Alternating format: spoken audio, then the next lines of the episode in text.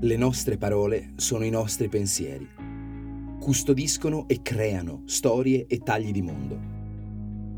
Stai ascoltando Una parola al giorno, un podcast di unaparolaalgiorno.it e Bonfire, che ti accompagna fra usi, sfumature, curiosità e trascorsi di parole note e meno note.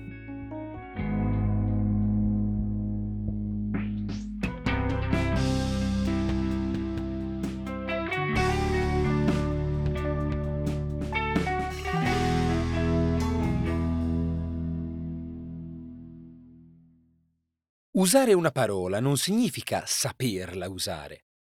Ogni termine, specie di quelli meno continuamente battuti, ha degli effetti che vanno padroneggiati.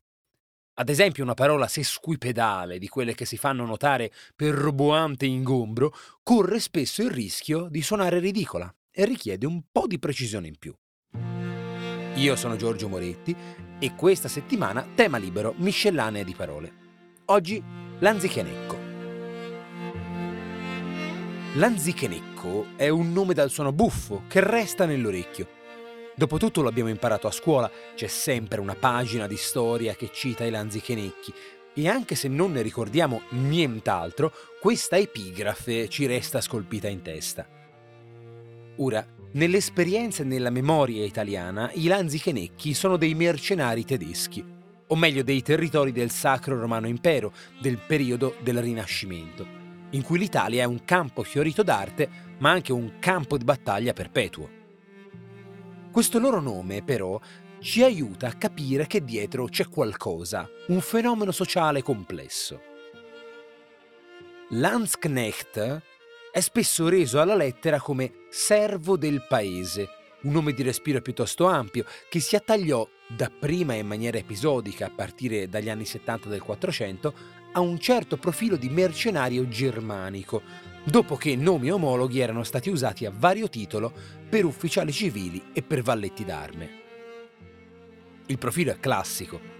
I figli cadetti di famiglie né troppo agiate né misere, come sappiamo proverbialmente visto che non avrebbero ereditato, potevano tentare l'avventura in guerra e questa è la via del Landsknecht, servitore del paese, dell'impero, all'estero.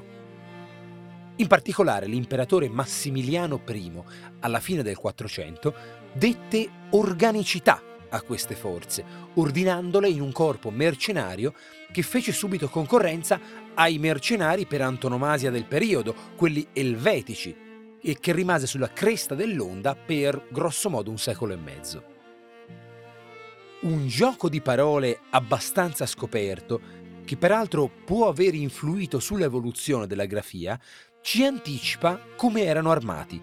Di lancia, lanze, o meglio di picca, visto che erano fanti, ma in quanto corpo al passo coi tempi non mancavano di alabarde, spade moderne, archibugi, né ovviamente di cimieri vaporosi e brache variopinte. In virtù della loro terribile efficacia, erano apprezzati e prezzemolini. Nel Cinquecento li troviamo a catturare il re di Francia nella battaglia di Pavia, a combattere gli ottomani che assediano Vienna, a reprimere rivolte in Spagna, a saccheggiare Roma o come guardia del Granduca sotto alla loggia dei Lanzi che da loro prende il nome davanti a Palazzo Vecchio, a Firenze. Si fa tutto, basta pagare. Naturalmente erano apprezzati da chi intendeva sfruttarne la forza. Per le popolazioni inermi invece erano un flagello, anche perché integravano il loro incerto soldo con razzie e saccheggi. Questo quadretto tratteggiato senza approfondimenti ci permette di precisare l'evoluzione dei significati del nome. Il lanzichenecco, ma spesso si conserva al plurale per esprimere una forza più collettiva, è lo sgherro. Qualcuno lo paga per esercitare la violenza al suo servizio. Ma per estensione, viste le attitudini e le scelte di vita dell'anzichenecco storico, peraltro non di rado ammutinato e sbandato, diventa anche la persona rozza e violenta. Si sa, ci piace tanto la categoria del barbaro, dei tipi zotici che per qualche motivo ci troviamo qui e che non rispettano ciò che secondo noi andrebbe rispettato.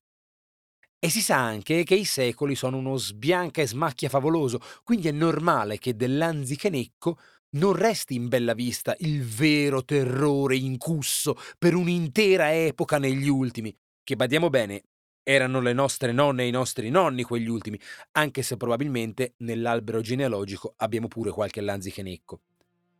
Però il lanzichenecco non può essere semplicemente il vozzo e il volgave che dà fastidio ha un'inclinazione connaturata alla violenza, violenza fisica.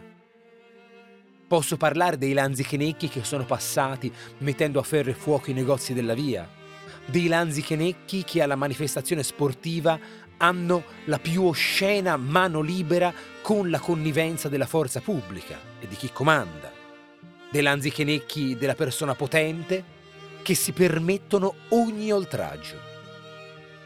Invece, non è un lanzichenecco il signore trasandato e odoroso che rutta e peta e dice volgarità al telefono in viva voce, accanto a noi, a teatro.